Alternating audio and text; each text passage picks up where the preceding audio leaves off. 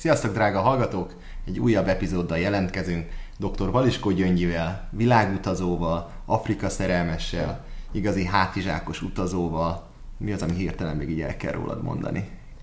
Hát talán annyit, hogy gyárilag gyógyszerész vagyok és közgazdász, kvázi irodai munkát végzek, tehát az utazás a szenvedélyem, de ezt csak olyan mértékig tudom megtenni, ameddig a hivatalos szabadságom és a hosszú hétvégék terjednek, de gyakorlatilag az összes szabadságomat és majdnem az összes pénzemet erre, erre szánom. Ebben nagyon hasonlóak vagyunk. Te is minden decemberben már kinézed, hogy mikor vannak a hosszú hétvégék is? Abszolút, előre terv. És akkor éve. Már megvan, hogy hova? Igen, így van. Hát idén jó évünk van. Jövőre állítólag még jobb. Én még nem néztem a jövőt, nézted? Jövőt még én sem néztem. De állítólag az még jobb lesz. Jó, majd kalkulálunk. A mai témánk, én két dologra gondoltam. Az egyik az hát nyilván, hogy Afrika szerelmes vagy, és hogy ebbe egy kicsit így belemenjünk, sztorik, milyen kalandjaid voltak, és hogy miért pont Afrika, főleg úgy, hogy kör, körbejártad a világ több mint száz országát? száztizenegy ország. De kiszámolja, ugye? Hát annyira nem, de mindig megkérdezik, úgyhogy kénytelen vagyok megszámolni. A másik pedig a foglalkozásodból kifolyólag, hogy gyógyszerész vagy, hogy tényleg nem belemenve a részletekbe és a tudományos dolgokba, csak hogy általánosan, hogy mi az, ami, amit egy utazónak feltétlenül tudnia kell, akár vicces sztorik, hogy mik történtek veled útközben. Hallottam ilyet, hogy útközben kellett gyógyítanod mondjuk valakit a repülőn és a többi, tehát ilyen sztorikba belemenjünk, de akkor kezdjük a legelején, hogy, hogy akkor neked hogy indult ez az egész utazás? Hát én nem tudok visszaemlékezni olyan időszakra, amikor ne utaztam volna. Tehát én egész gyerekkoromban is már mentem a szüleimmel, itt Rabant-Alvarburggal, sátorral, nem tudom, szocialista országokba, és így tizenhét éves koromtól gyakorlatilag nyomom hátizsákkal önállóan. Nyilván először így Európában, tehát stoppal, meg interrail igazolványal, hát penészes kenyér és babkonzerv, meg ezek a hasonló sztorik mentek annó.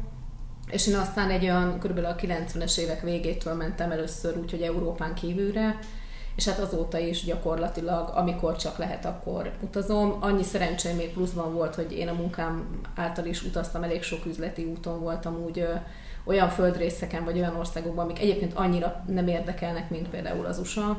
Tehát oda elmentem cégpénzen, úgyhogy ez így nekem egy kicsit egyszerűbb volt, de, de valójában amit, amit nagyon élvezek, az az Afrika és a, a klasszikus hátizsákos utazás. Mikor kerültél először kapcsolatba vele?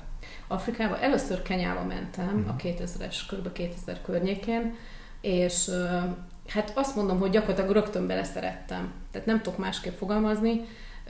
Az EXEM-mel bejártuk egész Kenyát, Tanzániát, Zanzibárt, klasszikus hátizsákos utazóként olyan helyekre mentünk, ahol, ahol így soha nem járt turista, tehát így gyerekek sírva fakadtak ilyetükben, hogy fehér embert láttak, mert még sose volt ott senki.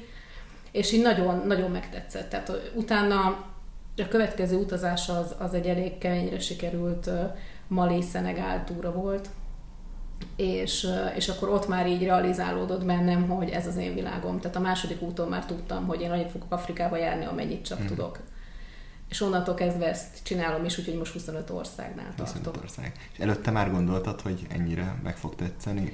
Nem, semmi, ez így semmi. A, teljesen, teljesen váratlanul ért az a dolog, hogy, hogy engem így egy ilyen határozott flash-sel, vagy adre, hogy mondjam, endorfin lökettel tölt el az, hogy, hogy meglátom az afrikai vörös talajt, az embereket egyáltalán, és, és tudom, hogy szegények, meg tudom, hogy sokszor megrohannak a gyerekek és koldulnak, tudom, hogy van szemét, meg egy meg korrupció, meg egy csomó mindent, tehát én persze racionálisan ezeket látom, én mégis imádom. Tehát pont azt, amit a...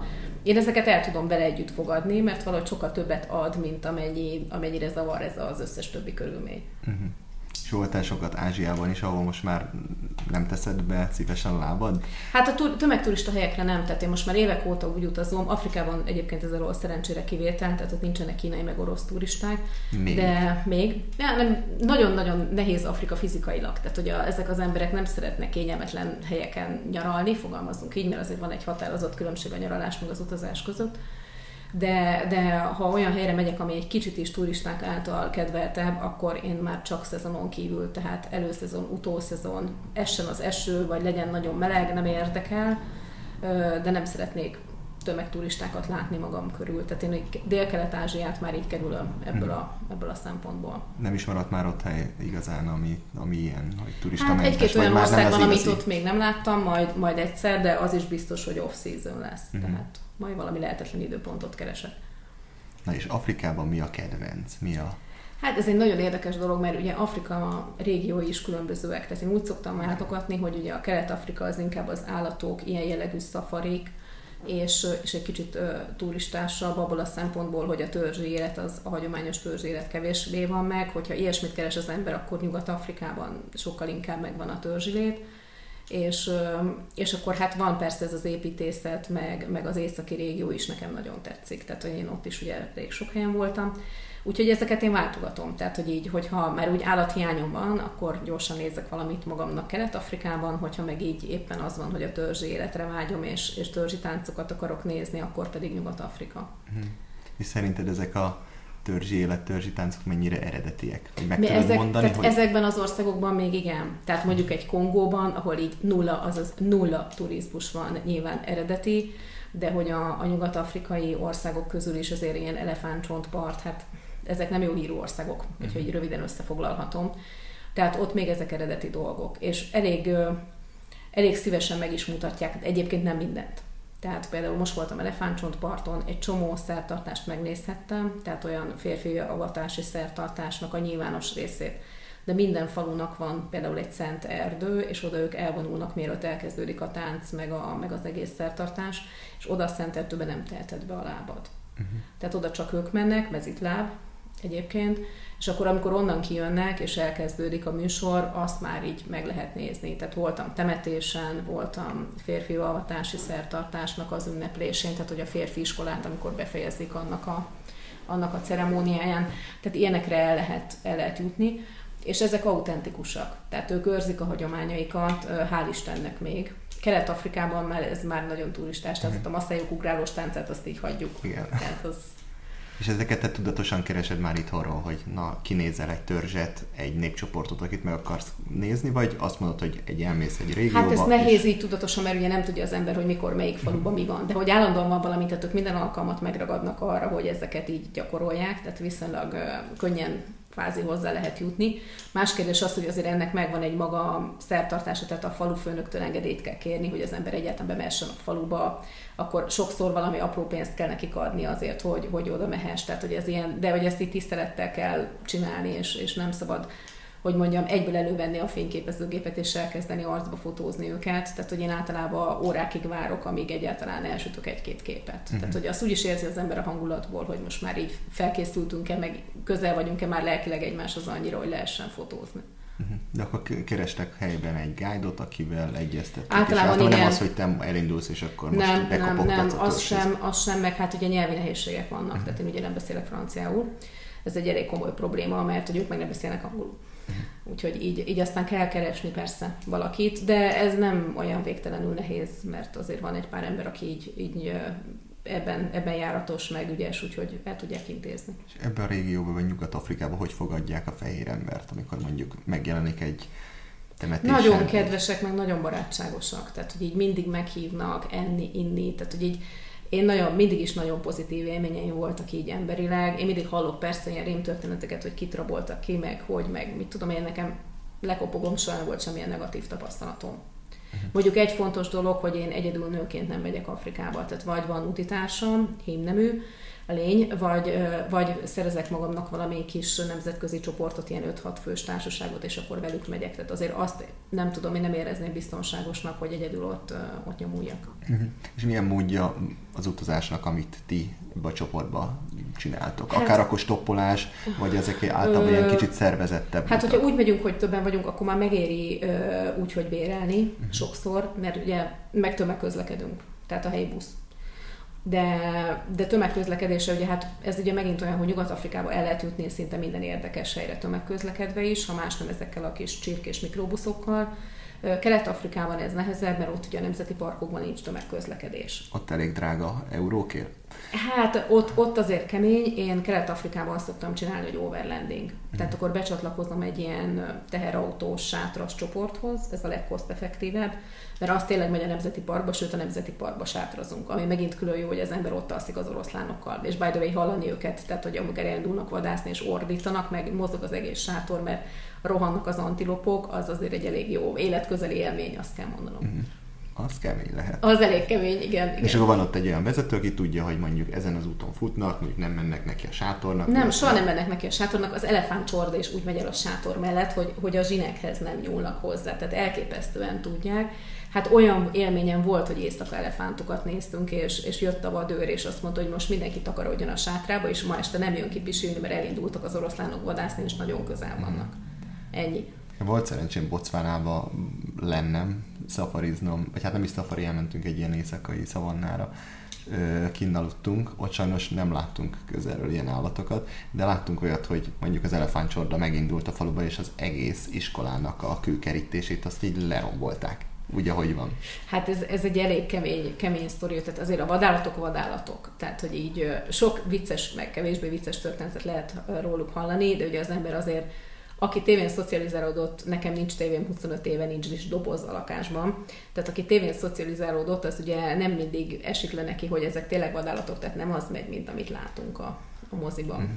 Hát a YouTube tele van az olyan videókkal, hogy a szafariba kiszállnak az autó, oda, oda akarnak menni az oroszlánhoz, megsimogatni, meg nem tudom, a leg, leg, legjobb ilyen sztori az volt, hogy egy fickó összeveszett a barátnőjével valami kenyai túrán, és amikor mentek ezekkel a zebra színűre festett ilyen mikrobuszokkal állatokat nézni ugye a, a Nemzeti Parkba, Maszáj Marába, akkor öngyilkos akart lenni, és kiugrott a buszból a falatozó, tehát valami zsákmány gazellát evő oroszlánok közé, hogy hát akkor őt is megeszik, tehát ilyen látványos öngyilkosságot tervezett, és az oroszlánok elszaladta yes. előle, igen. Úgyhogy ebből semmi nem lett, tehát ott állt a döglött gazellával, és ennyi. Úgyhogy ez, ez nem jött be. És egyébként, hogy, hogy érzed ezeket a túrákat? Nem érzed egy kicsit olyan, hogy van egy konkrét nemzeti park, le van zárva, ott azért már vadőrök vannak, az egész túra meg van szervezve. Én már, azt, nekem is volt egy olyan, amikor már cé bén egymással beszéltek, hogy most hol vannak az állatok, hova menjenek, hogy ez így már nem annyira természetes dolog. Hát ez nem természetes, de nagyon más útja módja ennek nincs, nincs mert ezeket az állatokat muszáj védeni. Tehát ugye a masszájok is megállapodtak, ugye a Nemzeti Park igazgatósággal, meg a kormánnyal, mert náluk a férfiévé altatásnak a része az volt, hogy mindenkinek le kell letölni egy oroszlánt. Na most, most már annyi masszáj van, hogyha mindenki le, leölne egy oroszlán, csak a férfi altatás szintjén, akkor egy darab oroszlán nem lenne Afrikában, mert így is éppenséggel tízezer alatt van már a számuk, tehát ez is viszonylag egy ilyen, ha nem is kihaló félben, de, de csökkentett létszámban létező faj. Ők megállapodtak, hogy cserébe legeltethetnek például a Nemzeti Park területén, de nem ölnek oroszlánt a férfi altatáshoz, nem tudom, plüsoroszlánnal pótolják, vagy valamivel. De hogy egyébként ezeket az állatokat nem lehetne. Tehát ugye erre nagyon jó példa a gorilla. Nekem volt szerencsém elmenni gorillákat nézni Ruandába, és hát csiliártokba kerül mondjuk így magyar ö, átlagfizetésből, de ebből finanszíroznák azt, hogy minden gorilla családot fegyveresek védenek, tehát nyolc-tíz komoly fegyverekkel rendelkező katona őrzi egész nap a családot, és velük gyalogolnak. Amikor este fölmásznak a gorillák aludni a fára, akkor ott hagyják őket, lejelentik cé bé rádión, hogy hol vannak, utána ők is hazamennek, és reggel ott fölszedik a gorilla családot, és megint egész nap kísérik. És mondjuk egy húsz fős gorilla család mellett volt hat-nyolc-tíz fegyveres őr. Hát van háromszáz valahány ilyen családban, és azt mondtam, hogy azért az utóbbi években jobban szaporodtak, úgyhogy lehet, hogy most már négyszáz fölött van így a hegyi gorillák száma, de azért ez nem sok. Nem, nem őriznék őket, csak a simán, nem gorillák miatt, de egyébként kitett csapdákba belelépnek, akkor gyakorlatilag nem lenne már, ők nem szaporodnak ugye állatkertben a hegyi gorillák. Tehát ez már nem létező faj lenne. Úgyhogy ez egy, ez egy érdekes kérdés, hogy ez most egy mesterséges környezete, vagy nem mesterséget, mindenképpen közelebb vagyunk, mint a tévében. Meg mint egy állatkertben. Bezárva. Meg mint egy állatkertben, és azért van egy csomó nemzeti park, ami nem ennyire túlterhelt, tehát mondjuk így a Kenya, a Dél-Afrika, ezek, amik, amik lett turistásabbak uh-huh. ilyen szempontból. Azért van egy-kettő, ami eldugottabb, és nincs ilyen.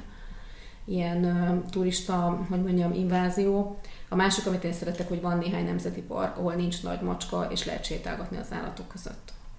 Tehát ugye Tanzában, Tanzániában az Arusa ilyen, meg, meg voltam, egyébként Gánában is vannak azért állatok, és Gánában is voltam ilyen gyalogszafarin, ami, ami nagyon jó. Tehát, hogy így lehet kergetni az elefántot gyalog. És, az, és ő csak lassan sétál, és az ember rohan, és nagyon izzadt a végére, meg nagyon koszos. De hogy ezeket a gyalogszafarikat például én imádom, tehát hogy tök közel lehet lopózni egy zsiráfhoz, tehát hogy ezek, ezek nagyon jók. Uh-huh. Tehát ez is változó, melyik ország mennyire van erre ráállva. Egyébként az állatok úgy általában most már mindenhol nemzeti park igen. területén vannak. Igen. Ugye ez, igen. ez egy ilyen hallgatóknak, én, én ezen nagyon meg voltam lepődve, igen. én azt gondoltam, hogy Afrikában mindenhol rohangálnak az állatok, és kiderült, hogy nem. Hogy mindenhol már... Hát, már... már, igen, de nincsen kerítés a nemzeti parknak, nem, nem tehát úgy, ők igen, kiszédelegnek, csak ugye ott van nekik háborítatlan környezet, tehát az nem egy épített környezet, ott van nekik ivóvíz, ott tudnak normálisan szaporodni, tehát néha lehet elefántot látni az út mellett is, ami éppen nem nemzeti park, de jellemzően az van, hogy, hogy bent vannak. Hát ugye nem nagyon van már olyan vatt terület, ahol egyébként így érdegélnének háborítatlanul. Uh-huh. Hogy néz ki a Afrika, vagy az igazi Afrika, hogyha nem a nemzeti parkban vagyunk, hanem mondjuk egy város, egy, egy falu? Ugye tévéből el tudjuk képzelni ezeket a kis vályok, házikokat, mondjuk hogy néz ki, ami a kettő között van, ami egy város és minden között?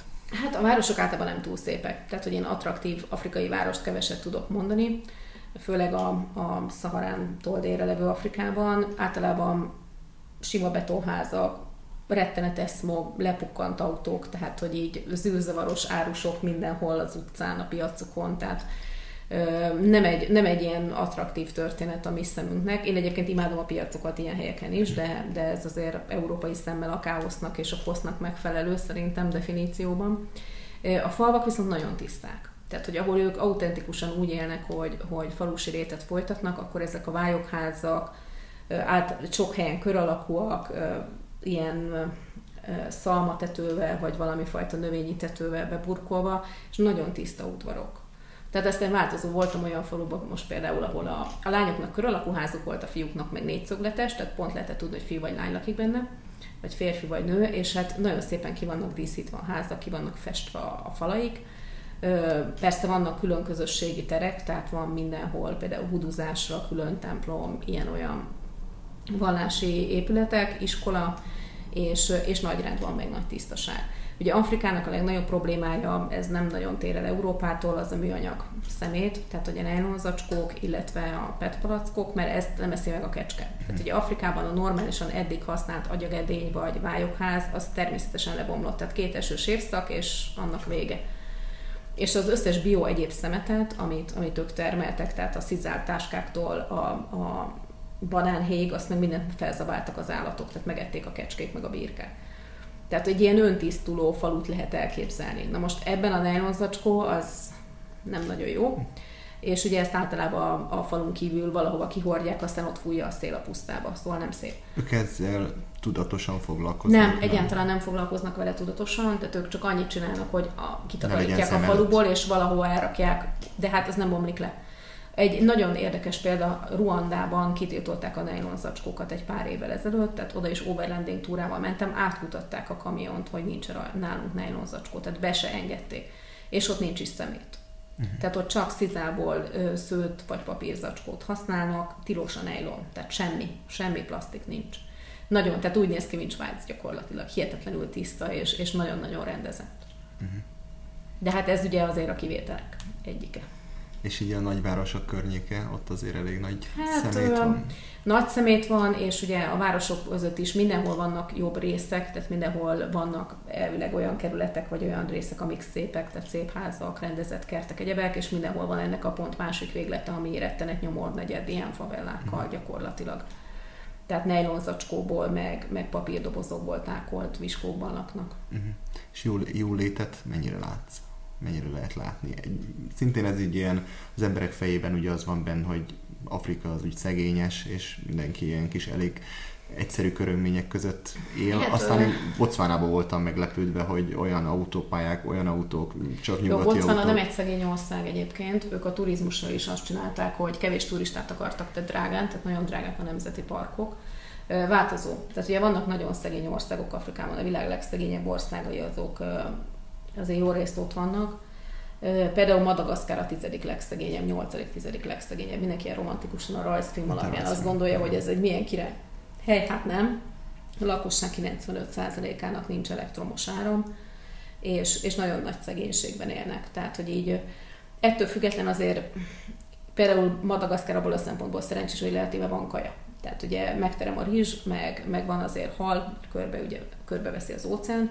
Tehát azért enni van mit, de egyébként cipőjük például nincs, normálisan az embereknek, és a ruhájuk is rettenet állapotban van többnyire, nem nagyon vannak materiális javaik. Tehát, hogy azt, azt azért lehet látni, hogy például Madagaszkáron sem, de ettől még ők boldogok. Uh-huh. Tehát ő, ő nekik így, miután nem tudják, hogy mit lehetne még a boltban vásárolni, és nincsenek, nincsenek plázák, hogy elmenjenek shoppingolni, és nem is látják ezeket a kirakatban, ezért nincs is igényük ezekre a dolgokra.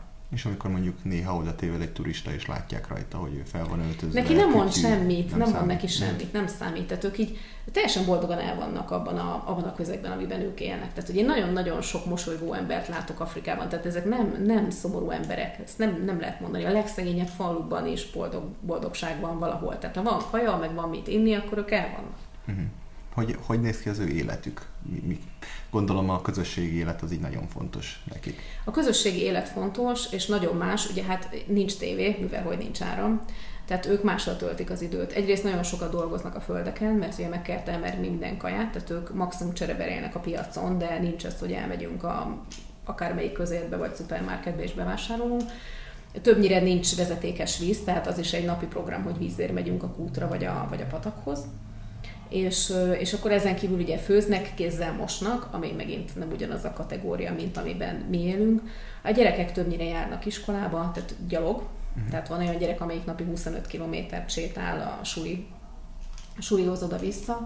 Tehát a gyerekek járnak iskolába, és akkor mondjuk van egy piaci nap egy héten, amikor mindenki kiviszi a piacra, amit szeretne eladni vagy elcserélni.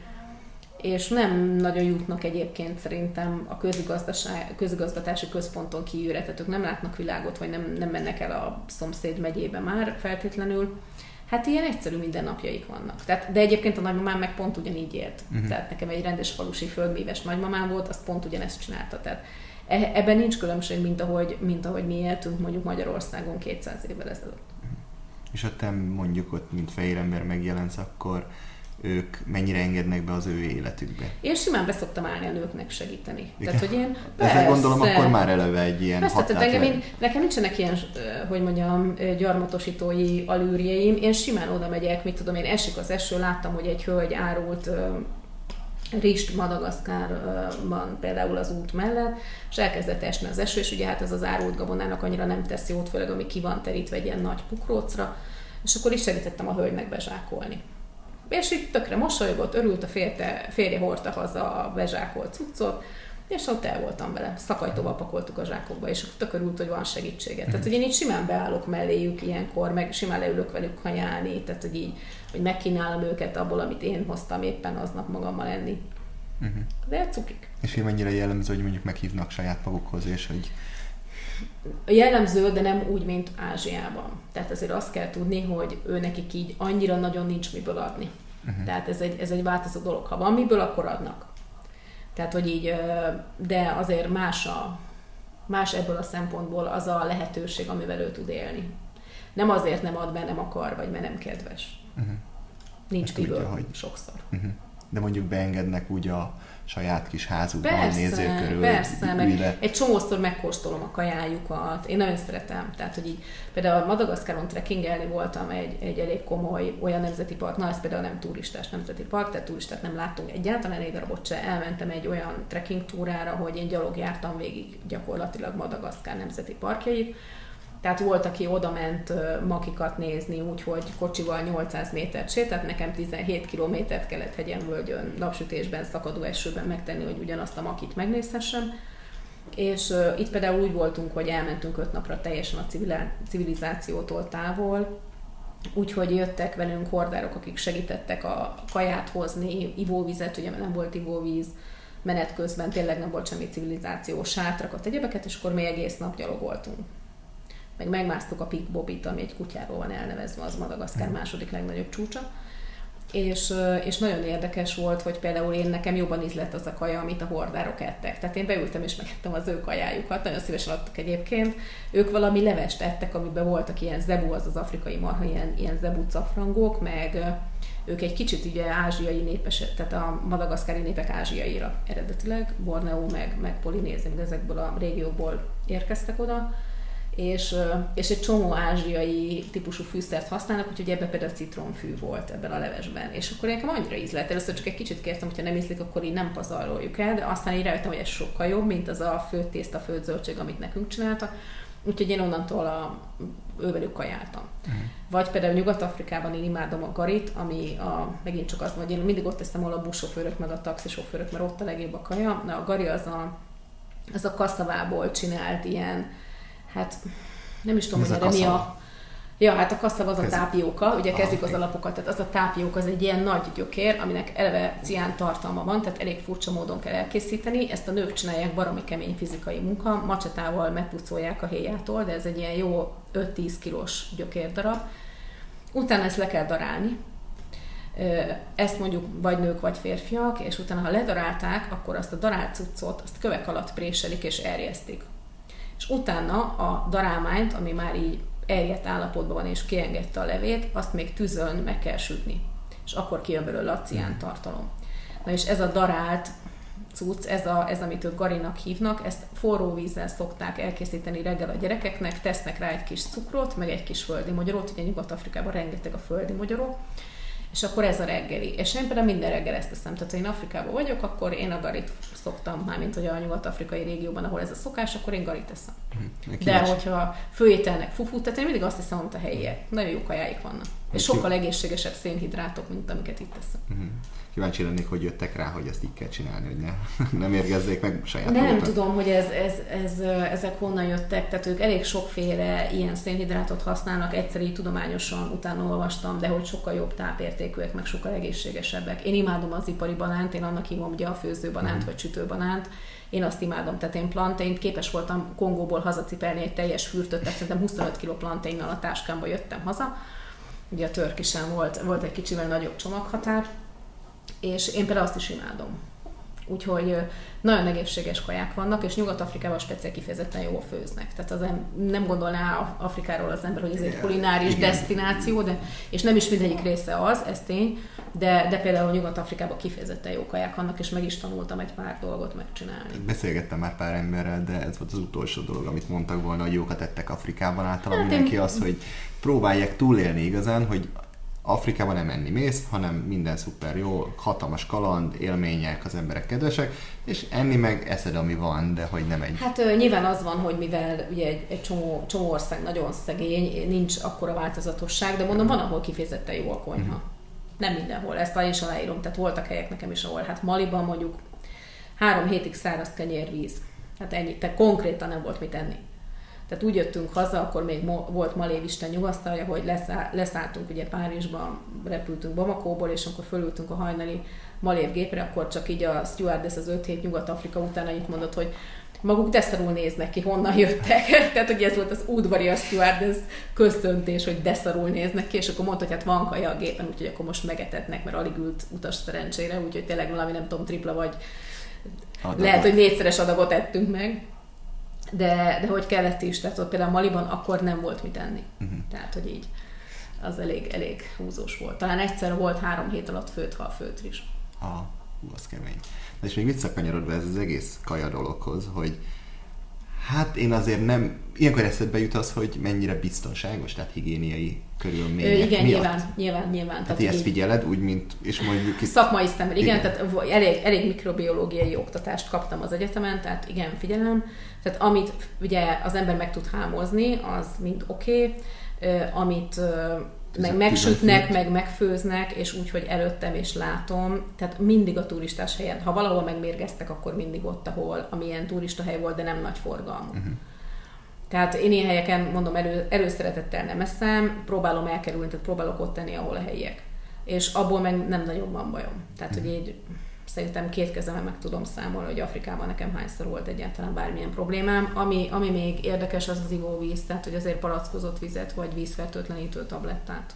Uh-huh. Tehát az, az nem jó. Tehát hogy az legtöbb nagyváros, amikről ugye beszéltünk, azokban sem iható a csapvíz.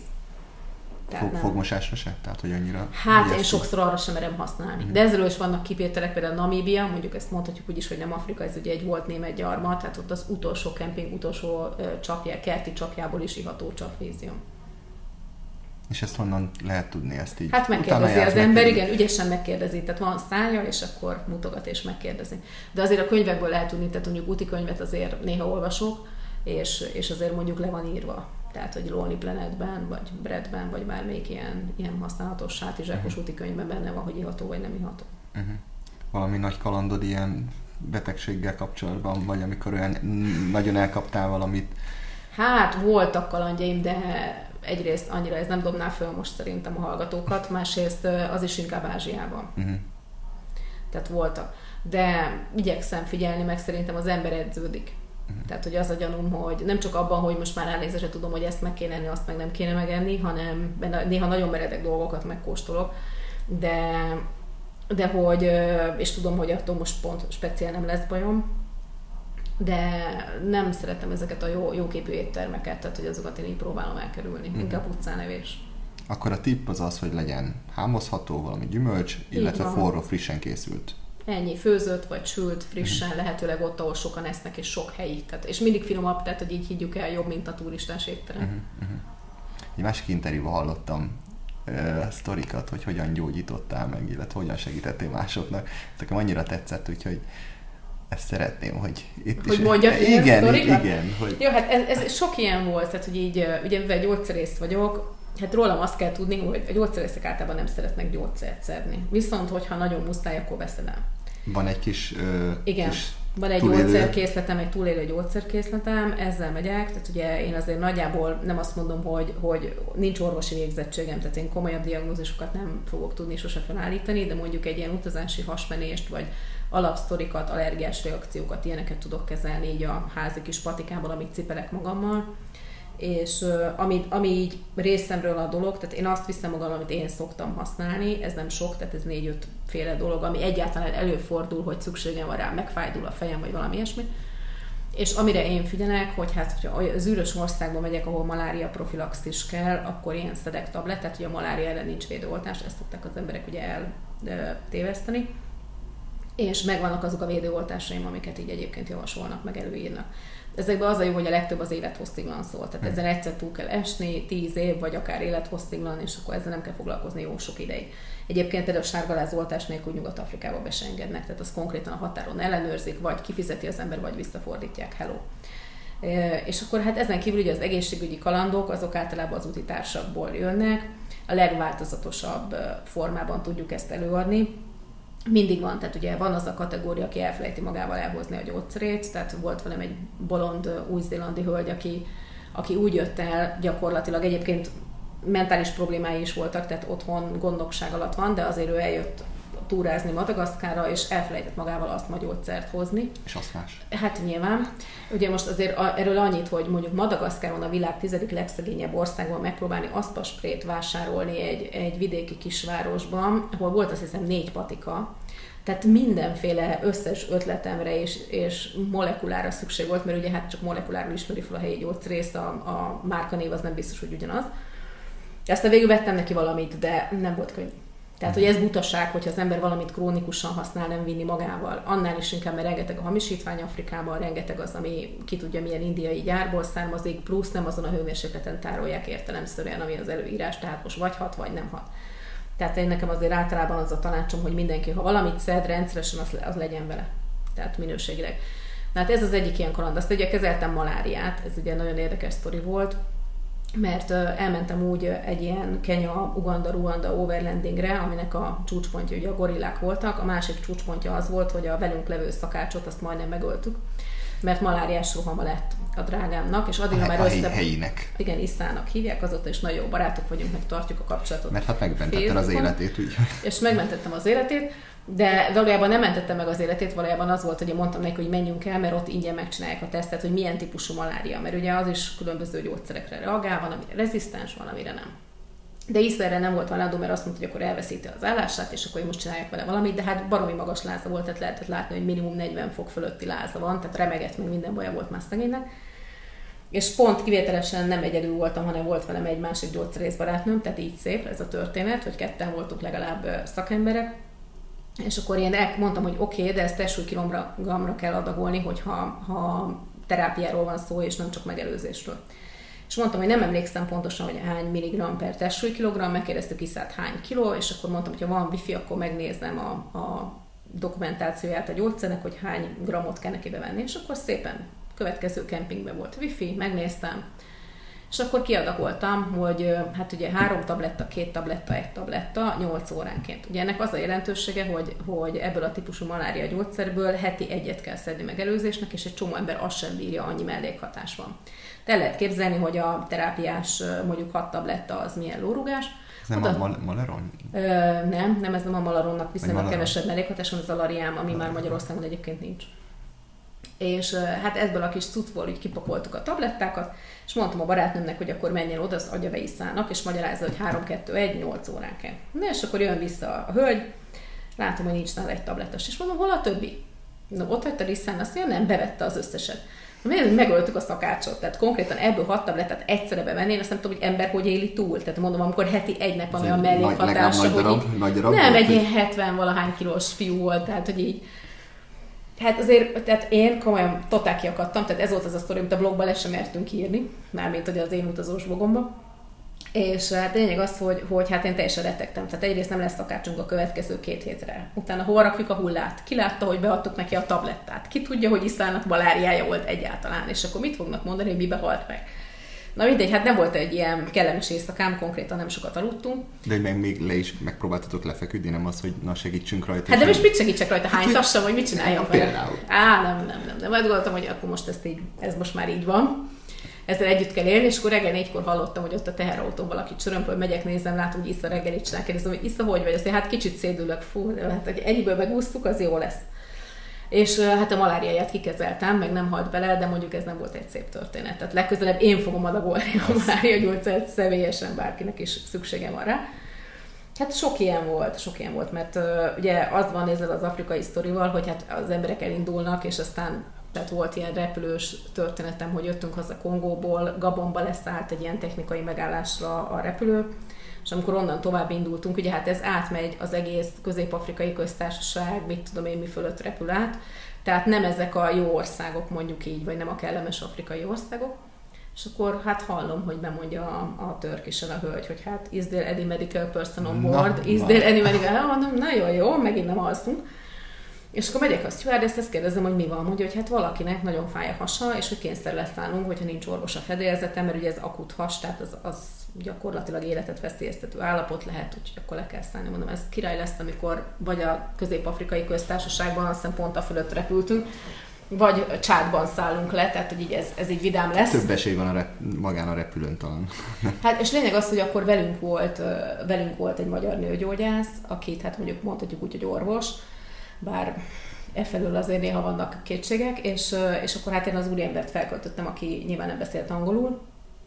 Úgyhogy úgy zajlott a gyerek, ez egy gyerek volt egyébként, egy tínédzser fiú, úgy zajlott a diagnosztizálása a gyereknek, hogy én lefordítottam az orvos kérdéseit magyarról angolra, találtunk egy utast, aki ezt lefordította angolról franciára, és akkor a kisfiú válaszolt, és ugyanígy két tolmácson keresztül, meg hát ilyen manuálisan nyilván megvizsgálta a gyereket.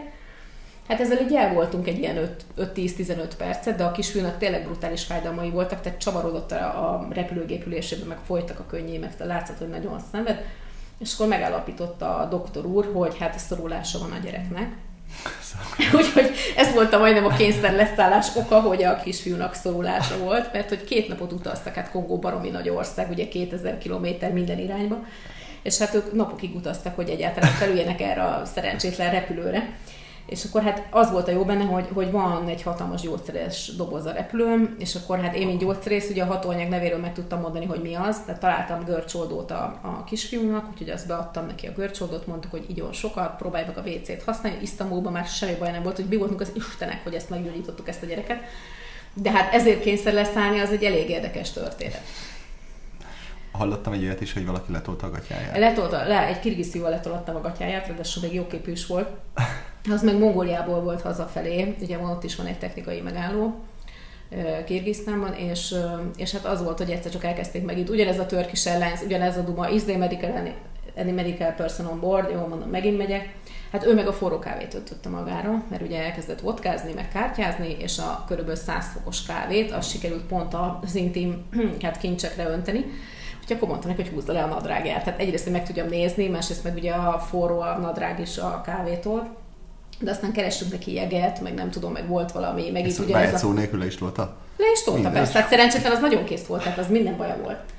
Úgyhogy letolta a nadrágját, mondtam, hogy hozzanak jeget, hoztak jeget, lejegeltük, meg, meg kerestünk neki valami kenőcsöt, tehát meg itt volt ez a nagy gyógyszeres láda. Ez tök jó a láda egyébként, hogyha az ember érti, mert minden törökül van. Tehát, hogy érti a hatóanyag neveket, akkor oké, okay, de hogyha nincs gyógyszerész, akkor nem tudom, mit csinálni. Hát a brand név az mind törökül. Csak a, ja, hogy a, a, a normális hatóanyag névből lehet, a, de hát egy laikus az most azt, a brand nevét tudja a gyógyszernek jó esetben, rosszabb esetben, vagy általában az sem. Ugye hatóanyagról nem ismeri föl. Uh-huh. Na mindegy, úgyhogy akkor így találtunk neki még valami kerőcsöt, ami égési sérülésekre jó, úgyhogy meggyógyítottam őt is, pókerezett tovább. És egyébként ilyen csípések, állatmarások, renge- én azt gondolom, skorpió, pók, stb. Hát van, kígyó. De az ember azért ezekre megmondják alapszinten, tehát hogy ezt is el lehet olvasni, az ember nagyon olvasott, hogy, hogy meg mit kell csinálni, meg, meg, megtanulja, hogy így reggel kilép a sátorból, nem lép bele a cipőjébe, vagy a cipő egész éjszaka a sátorban van, meg a köveket, meg amikor fágyűjtünk, akkor azt ugye úgy fogjuk meg, hogyha alatt a skorpió van, akkor nem arjon meg minket. Mm. Tehát ennyi. Erre azért inkább jobb figyelni. De nem is volt semmilyen szitu, amikor valakit nem, megmartam. Nem, nem. És egyébként mennyire igaz az, hogy mondjuk ö, helyi betegséget helyi gyógyszerrel? Hogy mondjuk nem érdemes innen például vinni szúnyogriasztót, mert hogy a helyieknek sokkal jobb szúnyogriasztójuk van. Nincs sokkal jobb szúnyogriasztójuk. Tehát ők egyrészt, egy résztük ma, a, hogy mondjam, rezisztens a maláriára, másik résztük meg egyszer nem ér. Tehát a maláriával az a baj, például szúnyog témában maradva, hogy gyakorlatilag milliók halnak bele évente. Tehát sok, tehát százmilliók. És, és ezt ugye nem nagyon tudjuk, mert jellemzően Magyarországon nincs malária, tehát ez egy nagyon veszélyes, veszélyes történet. Én ezért is mondom azt, hogy ez az, amikor én hajlandó vagyok, ha észszerű oka van, mert nyilván ez is évszakfüggő, a magas hegyekben nincs malária, Afrikában se, de alacsonyabb területeken igen, tehát attól függ, hogy hol megyek.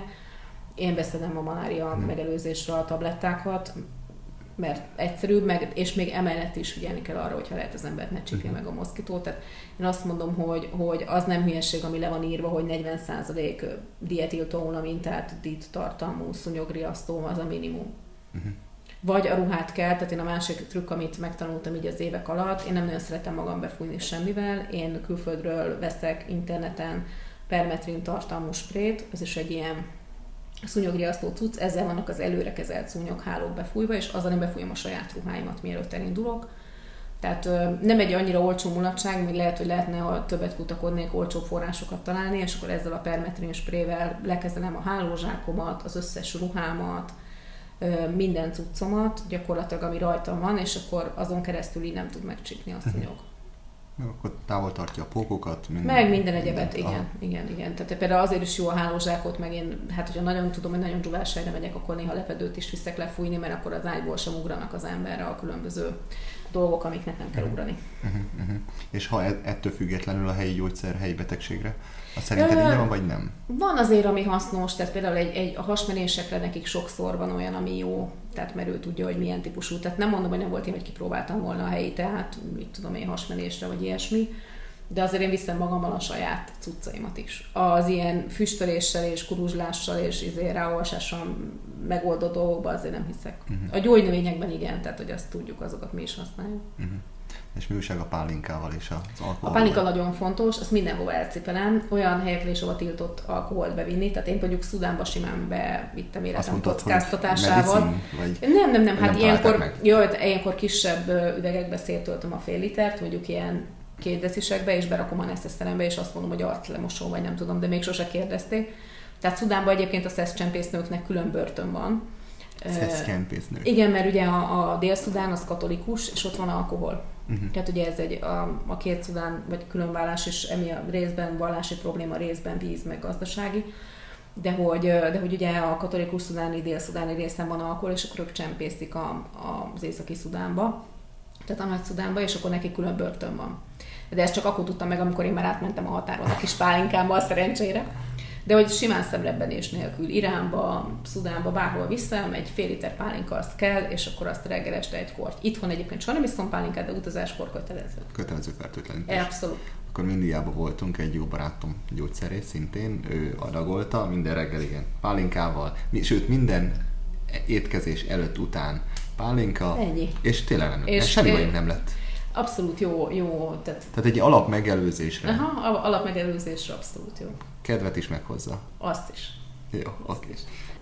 hogyha valaki el szeretne utazni Afrikába, meghoztad a kedvét, hogy lásson egy kis fekete Afrikát, akkor mit tanácsolnál? Melyik részre menjen? Mire figyeljen? Hát én azt gondolom, hogy, hogy ilyen kezdő Afrikának érdemes elmenni olyanra, ami egy kicsit nagyobb turista csapással, vagy szélesebb turista csapással rendelkezik. Tehát Kenya tipikusan egy ilyen ország, Dél-Afrika tipikusan egy ilyen ország szerintem, ahol relatíve széles turista csapás van. Afrikai szinten extra biztonságos Namíbia, tehát ott bérelkocsival is lehet furikázni. És ami nekem nagyon tetszett, és relatíve jó, autentikus is, de, de biztonságos, és ráadásul angol ö, nyelvű, az Gána Nyugat-Afrikában. Tehát, hogy ez egy relatíve jól utazható ország, van valamennyi infrastruktúra, tehát mm. egy kicsit fejlettebbek, mint a többi. És, és ezekben az országokban azért lehet igazi Afrikát is látni, tehát hogy azért nem arra a turista invázióra kell gondolni, mint amit Ázsiában lát az ember, de első próbálkozásnak ennyi elég. Tehát nem kell a legmeredekebb helyeken kezdeni, én azt gondolom, próbálja ki az ember magát, érezze meg, hogy hogy kell alkudozni, hogy megy a tömegközlekedés, ilyesmik. És akkor már van egy kis magabiztossága, akkor lehet, lehet nehezebb helyekre menni. Az észak-afrikai régióban például egy abszolút nem turistás, de, de baromi biztonságos hely az emlegetett Szudán, ahol több piramis van, mint Egyiptomban, én imádtam, tehát egy ilyen archeológiai paradicsom, és hihetetlenül kedves emberek. Tehát Afrikában azért azt az önzetlen szeretetet, meg az önzetlen adást nehé- nem mindig látni. Sokszor várnak a fehér embertől vagy pénzt, vagy valami juttatást. Szudánban nem, tehát ott tényleg ilyen, ilyen önzetlen szeretet áramlik, és, és egy hihetetlenül érdekes ország. Tehát nekem nagyon-nagyon bejött. Minden nap kaptam ajándékot valakitől. Ha véletlenül egyik nap... Oda, oda ment valaki hozzá? Tehát ugye mentünk egy ilyen iszonyatos rozsdás teknőkomppal át a Níluson, és följött a gépész, aki halálkormos volt, meg rettenetes állapotban volt, és hozott nekem egy narancsot. Azt sem tudom, hogy honnan szereztek a narancsot. És odajön, mosolyog. És mosolyog, és odaadja a narancsot, és így cuki, ennyi. De hogy így meghívnak kávéra, meghívnak teára, valamire. Kaptam ilyen pattintott kőszerszámot, amivel tele van a sivatag ott egyébként, akkor kaptam karkötőt, tehát így mindent, nem tudom, egy csomó kincset szereztem így. És ez csupán azért, mert hogy külföldi vagy, szeretnének különbetokolozni. Igen, mosolyog, igen, meg, meg mosolyogsz, és így valahogy próbálnak veled kommunikálni. Nagyon édesek, tényleg. Mm. Tehát, hogy így, és nagyon, nagyon kedves emberek, tehát, hogy így az Afrikában szerintem így a legkedvesebb ország. Mm. De sok jó hely van. Tehát, hogy így ez... Még... huszonöt országban nehezen tudnék olyat mondani, hogy hol nem menjenek. Uh-huh. És hogyha mondjuk a logisztikát meg akarod szervezni, meg akarod tervezni, akkor érdemes mondjuk egy helyi guide-ot keresni, főleg az elején, vagy ezt akár saját magad, hogy lemész, kinézel, interneten keresel magadnak szállást, és A-ból B-be mozogsz te. Hát például ez a Dél-Afrika, Namíbia, ott, ott simán meg lehet csinálni teljesen egyedül, Kenyában is egyébként, de hogyha közlekedésleg az ember, mondjuk nyilván az van, ez egy nagyon érdekes tanulság, utazásilag Afrikára is igaz, hogyha az embernek több ideje van, akkor olcsóban utazik. Tehát akkor elmókolgatunk a tömegközlekedéssel, van időnk arra, hogy mikor megy oda helyi busz, nem baj, hogyha csak következő nap indul tovább. Tehát ha kevesebb időnk van, akkor, akkor azért az afrikai közlekedési viszonyokat ismerve érdemes keresni egy sofőrt, és azt kibérelni, és azzal menni. Tehát ez attól is függ, hogy kinek milyen a budget, és kinek milyen az idő. Mennyi időre szoktál menni mondjuk egy-egy ilyen régióra? Hát ez változó, jelenlegi cégemnél sajnos két-három hetekre tudok hmm. csak elmenni. De érdemes arra is, és arra akkor van én idő. Én arra is elmegyek, de akkor én úgy megyek el, hogy akkor legyen leszervezve, hmm. és kisebb országok. Tehát, hmm. hogy így mondjuk egy Gána, az két hét alatt oké, okay, vagy Benin, Togó két hét alatt oké, okay, ugye ez két ország. De mondjuk, amikor a Mali-Szenegál túrát csináltuk, és, és teljesen low budget nyomtuk, és nem volt semmi leszervezve, akkor öt hétre mentünk. Uh-huh. Mondjuk Etiópia négy-öt hét. Tehát, hogy így ez attól is függ, hogy az embernek éppen hogy van szabadsága, meg hogy van pénze, ez fordítottan arányos. Tehát a kevés szabadság az mindig drágább utazással jár. Persze. Ennyi. Hát ezt tudjuk. Igen. Értem, be kell vállalni ezt, nem, nem tudsz alkudozni, nem tudsz várni. Hát akkor egy, egy csomó minden van, ami plusz költség, igen. Uh-huh. És árban mennyire olcsó, mennyire drága? Én azért hallottam olyan sztorikat, hogy vannak olyan részei Afrikának, ahol főleg ha mondjuk egy olyan olajtermelő, kitermelő ország, ahol rengeteg külföldi expat él, és hogy brutál árak vannak. Hát én például a legbrutálisabb árakat Kongóban láttam, ahol egyáltalán nulla turista van, és, és csak az expatrióták meg meg ezek az en gé ó-k, tehát a, az alapítványok, meg segélyszervezetek léteznek, ott egy földpadlós kunyhó is száz dollár egy éjszakára. Tehát egy elképesztő. mert ugye nincs turista, tehát így nincs versenyhelyzet, és ezeknek meg ugye mind kifizeti a, a segélyszervezet, meg az alapítvány. Uh-huh. Tehát minél szélesebb a turista csapás, annál nagyobb választék van szállásokból, annál nagyobb választék van ö, olyan dolgokból, hogy, hogy tudjon az ember alkudozni. A probléma Afrikával az, hogy általában nincs turista csapás, uh-huh. vagy nagyon keskeny. És akkor innentől kezdve, én sokszor alszom egyébként afrikai szállásokon, de ez nem azt jelenti, hogy az olcsó. Mert Afrikában sem a szegény ember utazik, hanem azok, akik üzletemberek, tehát akkor ő rájuk van szabva az ár. Uh-huh. Úgyhogy én azt gondolom, hogy Afrika talán nem a legolcsóbb földrészek egyike, így fogalmaznék. A nemzeti parkbelépőket, azokat hagyjuk, tehát az sem olcsó. Például Botswanában kifejezetten drága, aztán nyilván Kenyában egy kicsit olcsóbb, tehát hogy ez egy változó történet megint csak. De nem a legolcsóbban utazható országok, mert nem lehet összehasonlítani ilyen szempontból mondjuk egy Közép-Ázsiával vagy egy Indiával, ahol filérekből meg lehet lenni egy nap. Akkor kicsit az az ellentét, hogy míg mondjuk Afrikában érdemes a turista csapást és a turista dolgokat keresni, mert akkor azzal egy kicsit olcsóbb minden, hát igen, és ez még mindig nem lesz nagyon turistás, nem? Hát igen, mond, mond, mondhatjuk így, mondhatjuk hmm. így. De tehát én nem... Nem utaztam extrém drágán, amikor hátizsákos turistaként mentem, mondjuk Afrikában sem. Most, hogy két hetekre tudok elmenni, na ez nem olcsó. Már azért sem, mert két hétre veszel egy repjegyet. Uh-huh. Sajnos. Uh-huh. Az előbb említettel a szállásokat, és közül csak így eszembe jutott, hogy az ilyen ágyi poloska és hasonló dolgok ellen... Hát ez a lepedőre permetrin. Aha. Tehát, hogy de az, hogy amikor megér, tehát hogy a saját lepedődet viszed. Én a saját lepedőmet azt... viszem, és az be van fújva. Igen. És azt leteríted a, az ágyra, és csak a saját dolgaidba alszol. Igen. Uh-huh. Igen.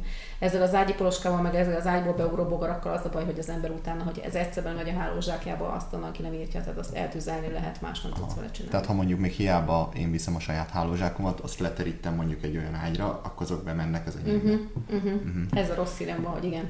Na, akkor nekem is egy ilyet be kell szereznem mindenképpen. Úgyhogy, úgyhogy én így, így sprézem az utcaimat, hát meg azért lehet látni, hogy mennyire tiszta az a szállás, mennyire nem, nem feltétlenül van mindenhol. Nekem a legborzasztóbb szállásom egyébként Jemenben volt, ott ilyen négy bot konkrétan letéve, és bot. Azon egy ilyen bot, és arra valami szőnyeg volt rárögzítve, ezen aludtak a sofőrök, tehát sikerült elmennünk úgy egy ilyen jemeni vidéki városba, hogy nem volt semmink nyilván előre lefoglalva, tömegközlekedtünk, és megérkeztünk, és akkor éppen valami, nem tudom, ünnepség volt abban a városban. Tehát, hogy minden szállás tele volt, és ez az ilyen leglepukkantabb sofőrszállás, amit, amit el lehet képzelni, és még bolhás is volt. Tehát ott úgy szabadultunk meg a bolháktól, hogy bementünk fürdeni a Vörös-tengerbe, és megúsztattuk őket.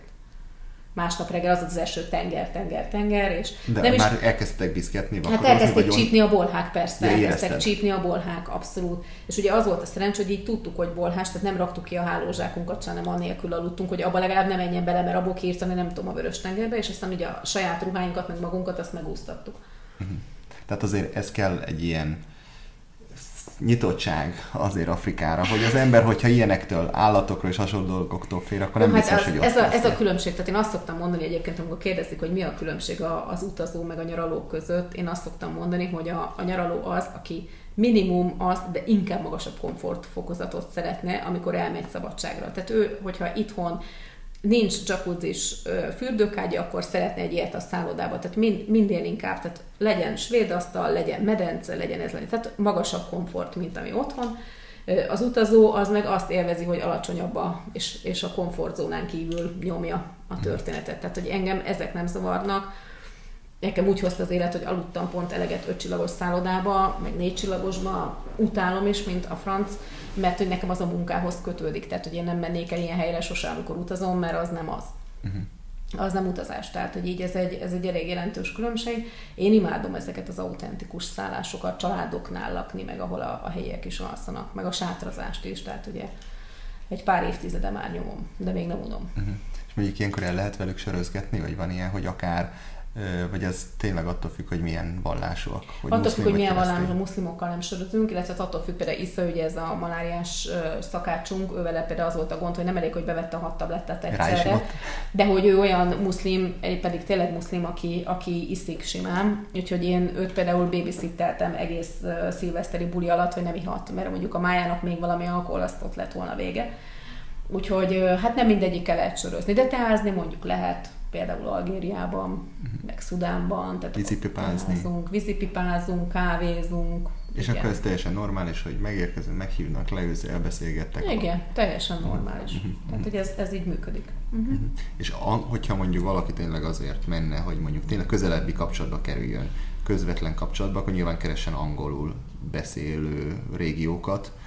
Így van. Hát Kenya, Gána, van egy csomó angolul beszélő hely. Uh-huh. Inkább a déli, déli rész, nem? Még lehet. Hát meg kell nézni, hogy mi volt angol gyarmat, uh-huh. meg hol, van, hol vannak azért így többen angolul beszélő turisták, tehát mondjuk Madagaszkáron franciául se beszélnek már. Tehát ugye az az érdekes, hogy a volt francia gyarmatok közül, aki tényleg leakadt Franciaországról, mint ahogy Madagaszkár ténylegesen leakadt, a többi egyébként van egy csomó, aki még mai napig adót fizet és sarcolják, és ott kell tartani a nemzeti vagyont francia bankban, az államkincstári vagyont, de, de mondjuk Madagaszkár tényleg leakadt, ott az a gond, hogy vidéken már franciául se beszélnek, tehát csak malagaszi nyelven nyomják. Uh-huh. Úgyhogy az én útitársam, ő egy angol, angol pasi volt, aki beszélt franciául, de nem tudott velük kommunikálni. Akkor, akkor úgyhogy kézzel-lábbal mutogattunk. Tehát ugye ennyi. De azzal is tökéletesen jól el lehet lenni. Tehát, hogy így én elég sokat utaztam úgy is, hogy, hogy például Maliban, amikor ott voltunk, egy egyetlen embert találtunk a nem tudom hány hét alatt, aki beszélt angolul, simán el voltunk kézzel-lábbal. Mm. Tehát minden gond nélkül. Mm. És Dél-Afrikában jártál?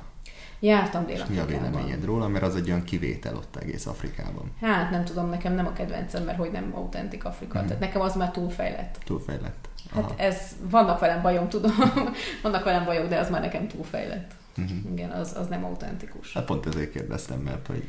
Hát jó, el lehet menni, mert így a Krüger Nemzeti Parkban sok az állat, tehát hogyha így valaki biztonságosan akar sok állatot nézni, akkor menjen oda, de egyszer így elég. Tehát láttam uh-huh. egyszer, oké, okay, pipa, nem szeretnék uh-huh. visszamenni. Uh-huh. Tehát erre nem költök pénzt.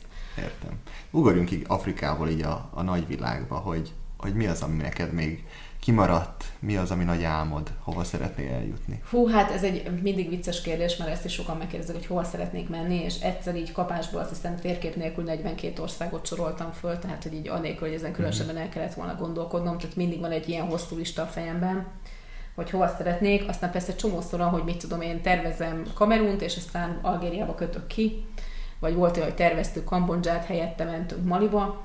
Tehát, hogy, hogy, hogy lesz helyette? Hát nem tudom, mert hogy az valamilyen nem össze, nem engednek el, akkor Szabira, o, valami, kitör valami olyan sztori, hogy akkor éppen nem biztonságos, és nem tudsz bejutni. Tehát egy csomó, csomó dolog közbe jöhet, vagy nem úgy találsz repülőjegyet, igen, tehát hogy így valami történik. Tehát én általában mindig mondom, hogy ide megyek, azt utána valahol máshol végül is. Ez elég gyakori. Tehát, hogy tervek mindig vannak. Ugye nekem egy földrész van, ami, ami szinte teljesen kimaradt Dél-Amerikából, csak Peruban voltam, úgyhogy ezt még úgy tartogatom, hogy, hogy majd egyszer, egyszer majd megcsinálom egybe ezt a földrészt, tehát akkor egy fél év Szabira elmegyek, vagy egy fél év munkanélküliségre, fizetés nélkülire, nem tudom, és akkor ott hmm. körbejárok. És Afrikán kívül találtál máshol olyan helyet, ahogy nagyon szívesen visszajársz, és azt mondod, hogy az, a, amit már láttál, szíved csücske. Hát van, hogy úgy hozza az élet, hogy visszakeveredek. Tehát, hogy most például másodszor voltam Kosztarikában egy pár hete. Élveztem és rájöttem, hogy még drágább, mint négy éve. Ott nyugat, nyugat-európai árak. Uh-huh, nyugat-európai áron van. Tehát, hogy így valójában néha úgy hoz az élet, hogy, hogy többször visszamegyek valahova, mert, mert úgy jön ki a lépés. De alapvetően egy a közép-ázsiai részt nagyon szeretem. Tehát például a Mongólia rettenetesen tetszett. Uh-huh. És, és az a része, ott még van egy-két ország, ahol nem jártam, tehát azokat még majd egyszer csak megnézem. És amúgy meg én azért koncentrálok Afrikára, tehát hogyha meg tudom tenni, úgy jön ki a szabadság, úgy jön ki a repjegy, akkor Afrika. Uh-huh. Ha valami miatt ez nem jön össze, ezért vagy azért, akkor, akkor elmegyek valahol máshova. De hogy azért többnyire ez a cél, uh-huh. csak valahogy máshol kötök ki. Így bíztatnád az embereket, hogyha mondjuk valaki már többször járt Afrika, Dél-Kelet-Ázsiában többször járt, ott ismeri, akar valami újdonságot, hogy vágjon bele, ugorjon neki Afrikának? Neki ugorhat Afrikának, tehát ugye ez nem egy akkora tudomány, tehát én mm-hmm. is úgy mentem, hogy előtte nem jártam még, azt egyszer csak megszerettem. Menjen egy olyan helyre, ami, ami... Tehát nézze meg, hogy őt mi érdekli, hogyha kulturális részek érdeklik, akkor inkább az északi régió, menjen Etiópiába, Szudánba, Algériába. Tehát ezek, ezek is tök jó helyek, ha állatok, akkor menjen Kenya, Tanzánia.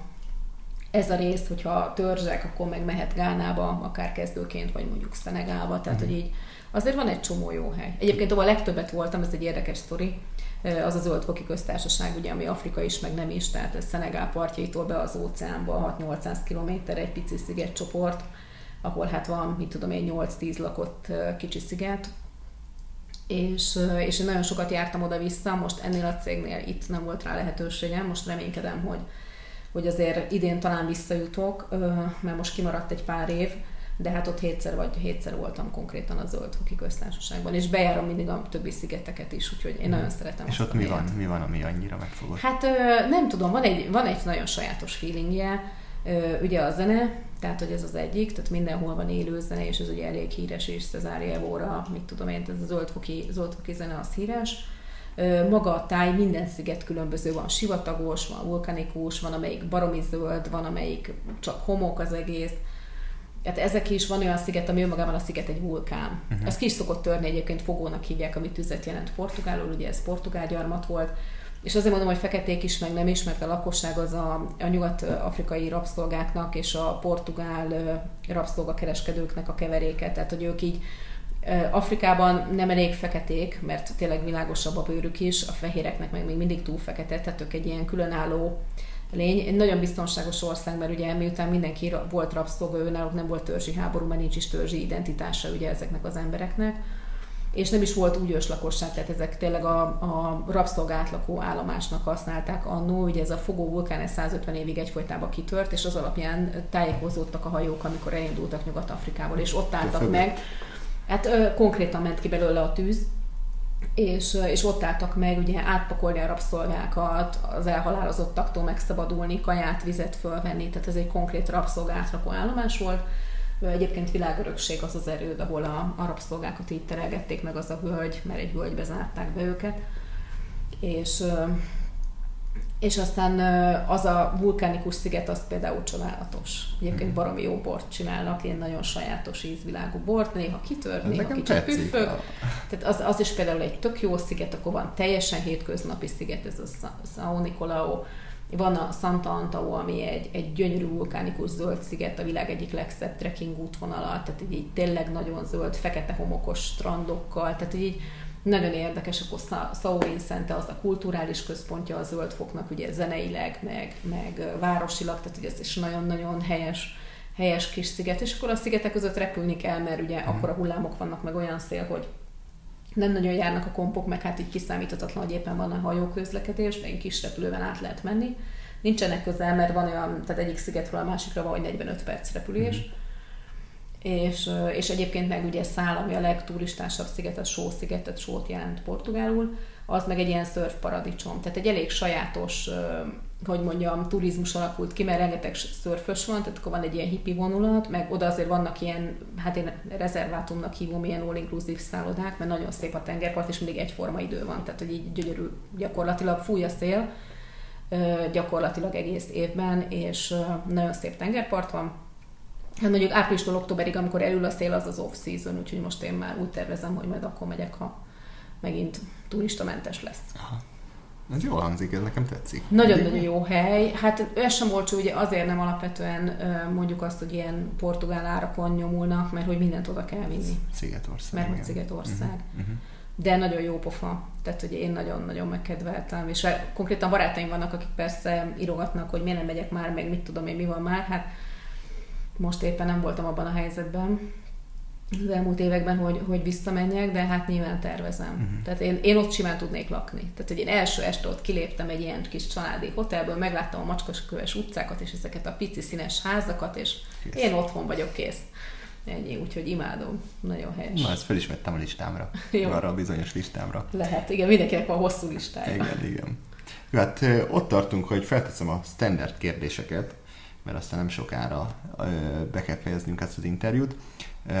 A standard kérdéseim pedig, hallgatók már lehet, hogy fejből tudják, most ha Afrikát nézzük és Afrikát vesszük, van bármi olyan itthoni, Budapesten, Magyarországon olyan étterem, közösségi ház, múzeum, bármi, ami, amit te ismersz, amire elmész esetleg? Nem, tök jó lenne, ha lenne végre egy normális etióp étterem, ahol eredeti indzserát lehet enni, de nem, nem nagyon van. Nem nagyon. Tehát... Ö, ö, nem nagyon tudok ilyenről. Uh-huh. Etióp lenne az az étterem, ami úgy híresebb a világban, és több helyen. Hát az van. Etióp étterem az mondjuk egy elég menő cucc lenne uh-huh. Budapesten. Voltak ilyen kezdeményezések, de abszolút nem volt autentikus a történet. Tehát inzserát csak tef nevű gabonából lehet csinálni, és imalisztből nem. Tehát aha. Itt meg is bukik a sztori. Megbukott a sztori. Igen, uh-huh. itt, itt ezen a ponton meg is bukott a történet. Én tökre örülnék, ha lenne, de nem nagyon van ilyen. Uh-huh. Bármilyen fesztivál afrikai, amiről esetleg tudsz. Nem nagyon van. Nem Tehát, nagyon. Hogy így uh, igazából nem... Uh, ez az afrikai történet, ez nekem mánia, de azért tipikusan így a magyar ember nem ebbe az irányba orientálódik, mm. fogalmazunk így. Mm-hmm. Jó. Akkor következő, hogy nem tudom, használsz-e appokat, weblapokat, vagy bármilyen olyan weblap, applikáció, amit utazás közben előtt használsz, akár foglalásra, és itt lehet akár konkrét nevekkel, márkákkal is. Hát uh, a helyzet az, hogy én tudom, hogy létezik egy csomó ilyen ügyes, trükkös, repülőgépi egy keresési módszer, de az az igazság, miután én egy multinacionális céges életet élek, baromira kötött szabadsági időpontokkal, én ezeknek a többséget nem tudom kihasználni. Tehát nekem egy ilyen Skyscanner, Momondo az bőven elég, mert úgyis adott dátumon, és ezt persze gondolom mindenki el tudja képzelni, hogy a legdrágább időszakokban tudok repülni, mert mikor enged el a cégem szabadságra? Augusztusban, meg karácsonykor. Tehát, hogy annál drágábban nem lehet. Szerintem repjegyet találni, hogyha az ember nagyon igyekszik se. És, és ez nekem sajnos egy nagy hátrány, tehát ez nagyon megdrágítja az utazást, mert egy csomó olyan jó lehetőség van, egy csomó olyan jó akció van, amit én egyszerűen nem tudok kihasználni. Uh-huh. Ilyen módon. Uh-huh. Nyilván, hogyha munkanélkülisíteném magam, akkor ezeket nem is lenne nyilván ennyi pénzen utazni, de, de tudnám jobban használni. Uh-huh. Szállásfoglaláshoz azért szoktam néha bookingozni, mit tudom én, ilyen olyan, mit tudom, mentem például egy nagyobb kört Dél-Koreában így egyedül télen, nyilván, akkor kevesebben vannak turisták, tehát konkrétan hóban. Tehát a dél-koreai télben én, én például úgy foglaltam hosteleket, meg úgy foglaltam magamnak így szállást. Airbnb-t szoktam használni, hogyha ilyen fejlettebb országokba megyek, meg most hát nagy megelégedésemre, például Kosztarikában, meg Panamában az Uber kiválóan működött, úgyhogy ott Ubereztem. Egyébként Kijevben is kiválóan működik, tehát San Joséban, Panamavárosban, Kijevben, tehát hogy ezeken a helyeken nagyon tök jó egyébként. Tehát sokszor olcsóbb, és nem kell annyit bénázni, meg sokkal rövidebb idő alatt oda jut az ember, mint tömegközlekedéssel. Uh-huh. Infókat hol gyűjtesz? Például egy-egy új helyről.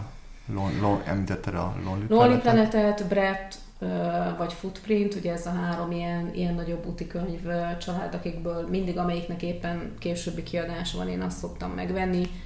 Internet. Én nem nagyon szoktam blogokat olvasni, az az igazság, mert nincs rá időm, uh-huh. szimplán. Tehát örülök, ha sajátomat van időm megírni, azt ugye ott real life írom, amikor utazom, de, de hogy én egy blogoknak utána nézzek, azt kevésbé, illetve hát most azért így inspirációkat kapok a, az említettet és a Járatlan Utak Fesztivált, ugye ott szoktam előadni, most idén is fogok, majd novemberben, még nem tudom miről, de majd valamiről, igen, uh-huh. valószínűleg Elefántcsontpart egyébként, és...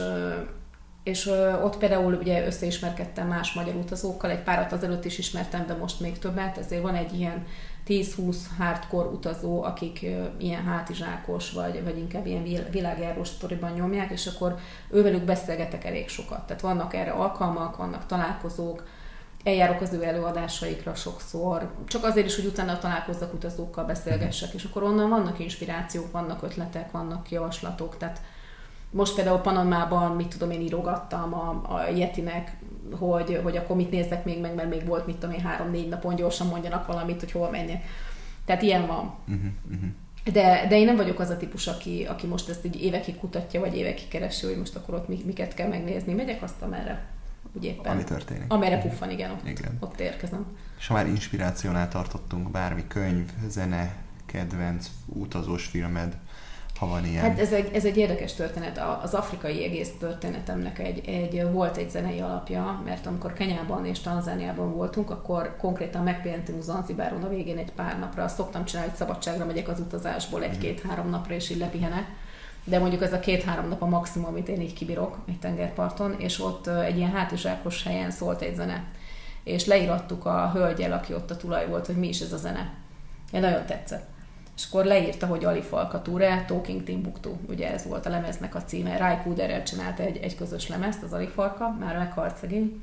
Egy nagyon híres mali zenész, és az volt a lényege, hogy ugye vitatkoztam az exemmel, mert ő mindenki Patagóniába akart menni, én meg Kambodzsába, és nem tudtuk megállapodni ebben a sztoriban, úgyhogy végül elmentünk Maliba ennek a lemeznek a hatására, mert ugye ez a Talking Timbuktu, hát akkor nézzük meg Timbuktut.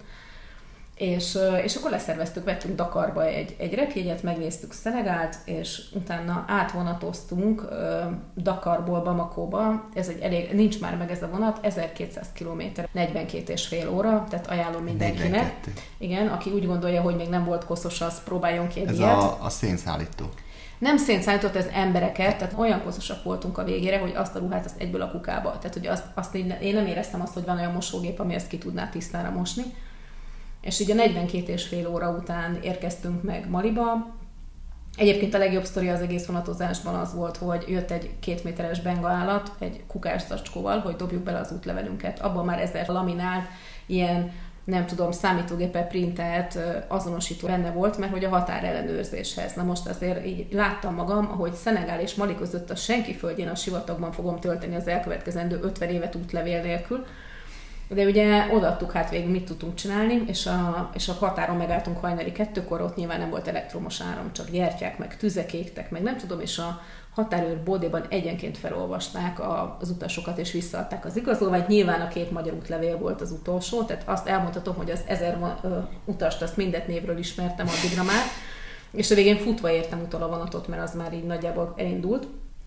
Úgyhogy ez volt a Mali, és ide kifejezetten ez a Talking Timbuktu, és amikor eljutottunk Timbuktuban, na ez sem volt egyszerű, de amikor eljutottunk és besétáltunk egy ilyen hátizsákos szállásra, a recepción egy ilyen körülbelül másfél méteres plakát, ennek a lemeznek a borítója volt, hogy Talking Timbuktu, úgyhogy nagyon röhögtünk, hogy na jó, akkor most megérkeztünk, ez, tehát ezért jöttünk, ez, ez itt ez. van, itt van ez a jel. De egyébként így nagyon ilyen, ilyen inspiráció, tehát ez egy nagyon ilyen kivételes, meg jó sztori. Ez nagyon jó, igen. Ez egy jó sztori, de, de hogy egyébként én nem szoktam ahhoz, hogy inspirációm legyen, mert olyan hosszú listám van, meg annyi helyre szeretnék elmenni, hogy, hogy különösebben ennél több inspiráció nekem nem kell. Azt szoktam csinálni, hogy olyan könyvet viszek magammal az utazásra, ami ott játszódik is, valamiért híres, vagy valamiért oda kötődik, és ez is teljesen változó. Tehát mondjuk egy ilyen Szíria-Libanon túrán a az arábiai Lawrence-nek olvastuk az emlékiratait, ami szen, tehát szenzációs volt, tehát halálra röhögtük magunkat rajta, és az egészet így tök el tudtuk képzelni. Akkor Jemenben például dolgozott egy magyar orvos tizenöt évet, Sélei Lajosnak hívják, mi csak Per Lajosnak hívtuk, és ő írt egy könyvet, ami sajnos már csak antikváriumban így kivételesen kapható, ezek az utazások és gyógyítások Jemenben, egy fantasztikus könyv, tehát ő tényleg lekutatott egy csomó mindent Jemen történelméről, meg látnivalóiról, de plusz azt, hogy milyen a jemeni egészségügy abban az időben, tehát én hülyére röhögtem magam, tehát így, így kegyetlen milyen állapotok között gyógyított ez, a, ez az úriember, aki egyébként azóta most Magyarországon háziorvos, és egy, ez egyik jemen előadásomban megtisztelt és eljött ő is.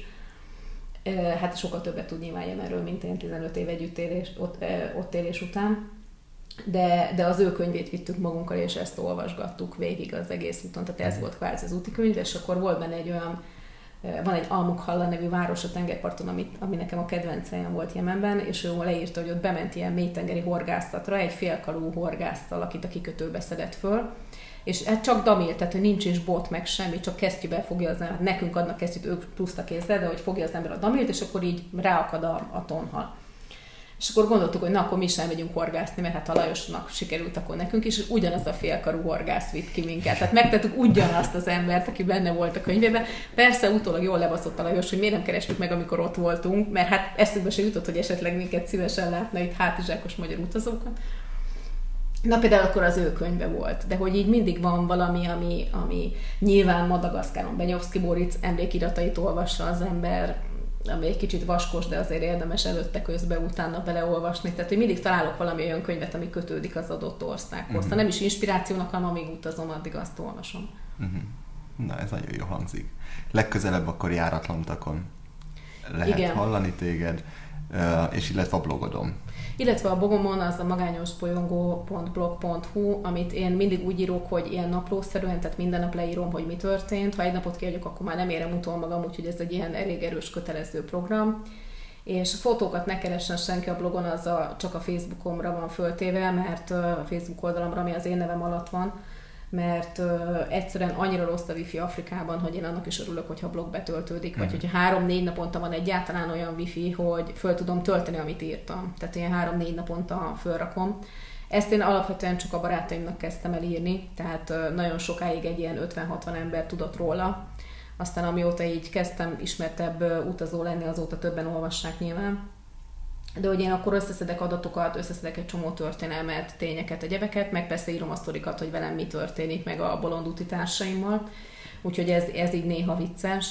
Ö, és akkor ebben így naplószerűen gyakorlatilag megvan az összes utazás az elmúlt tíz évről. Tehát azt hiszem egyébként pont Jemennel kezdődik, tehát a Jemen-Omán túrával kezdődik a blog, és azt van benne jó pár afrikai ország is. Európaiakról egyébként nem írok le, mert egy lustadisznó vagyok. De pedig ott is vannak kalandok, de nem, tehát hogy így csak a Európán kívüliekről, de azokat viszont akkor szépen rendesen. Jó. Minden elérhetőséget azt berakunk úgyis a leírásban, úgyhogy mindenki megtalálja. Én nagyon szépen köszönöm, szerintem nagyon izgalmas Én volt. Én is köszönöm. És akkor le- remélem, hogy találkozunk még. Ha máshol nem, akkor járatlan utakon. Akkor a járatlan utakon, így van. Köszi szépen. Én is. Ennyi fért a mai adásunkba, de még mielőtt elköszönök, szeretnék pár hasznos információt megosztani veletek a műsorról és az egyes epizódokról. Az első és legfontosabb, hogyha tetszett az adásunk, akkor iratkozzatok fel ránk és kövessetek minket, hogy ne maradjatok le a következő interjúkról sem. Ezt különböző podcast platformokon tehetitek meg. Fent vagyunk például az Apple készülékek beépített podcast alkalmazásán, de ott vagyunk SoundCloudon és YouTube-on is. És ha már a YouTube-nál tartunk, és te is például YouTube-on hallgattál minket, akkor biztatnálak arra, hogy próbáld ki valamelyik telefonos alkalmazást, akár Apple, akár Android vagy más device-on. Az előbb felsorolt helyeken természetesen a korábbi epizódokat is vissza tudjátok hallgatni. Az interjúk alatt elég sok hasznos információ hangzik el, legyen ez akár konkrét név, helyszín, de akár weblapok, könyvek és filmcímek is. Ezeket mi összegyűjtjük és megosztjuk minden epizódnak a leírásában. Ha velünk szeretnétek kapcsolatba kerülni és bármi kérdést, javaslatot küldeni, akkor ezt több formában is meg tudjátok tenni. Egyrészt van egy e-mail címünk, ez a hello kukac stereotrip pont hu. Illetve ott vagyunk nagyobb social media csatornákon is, Instagramon és Facebookon. Facebook oldalunkat például azért is érdemes követni, mert minden adáshoz kapcsolódóan van egy játékunk.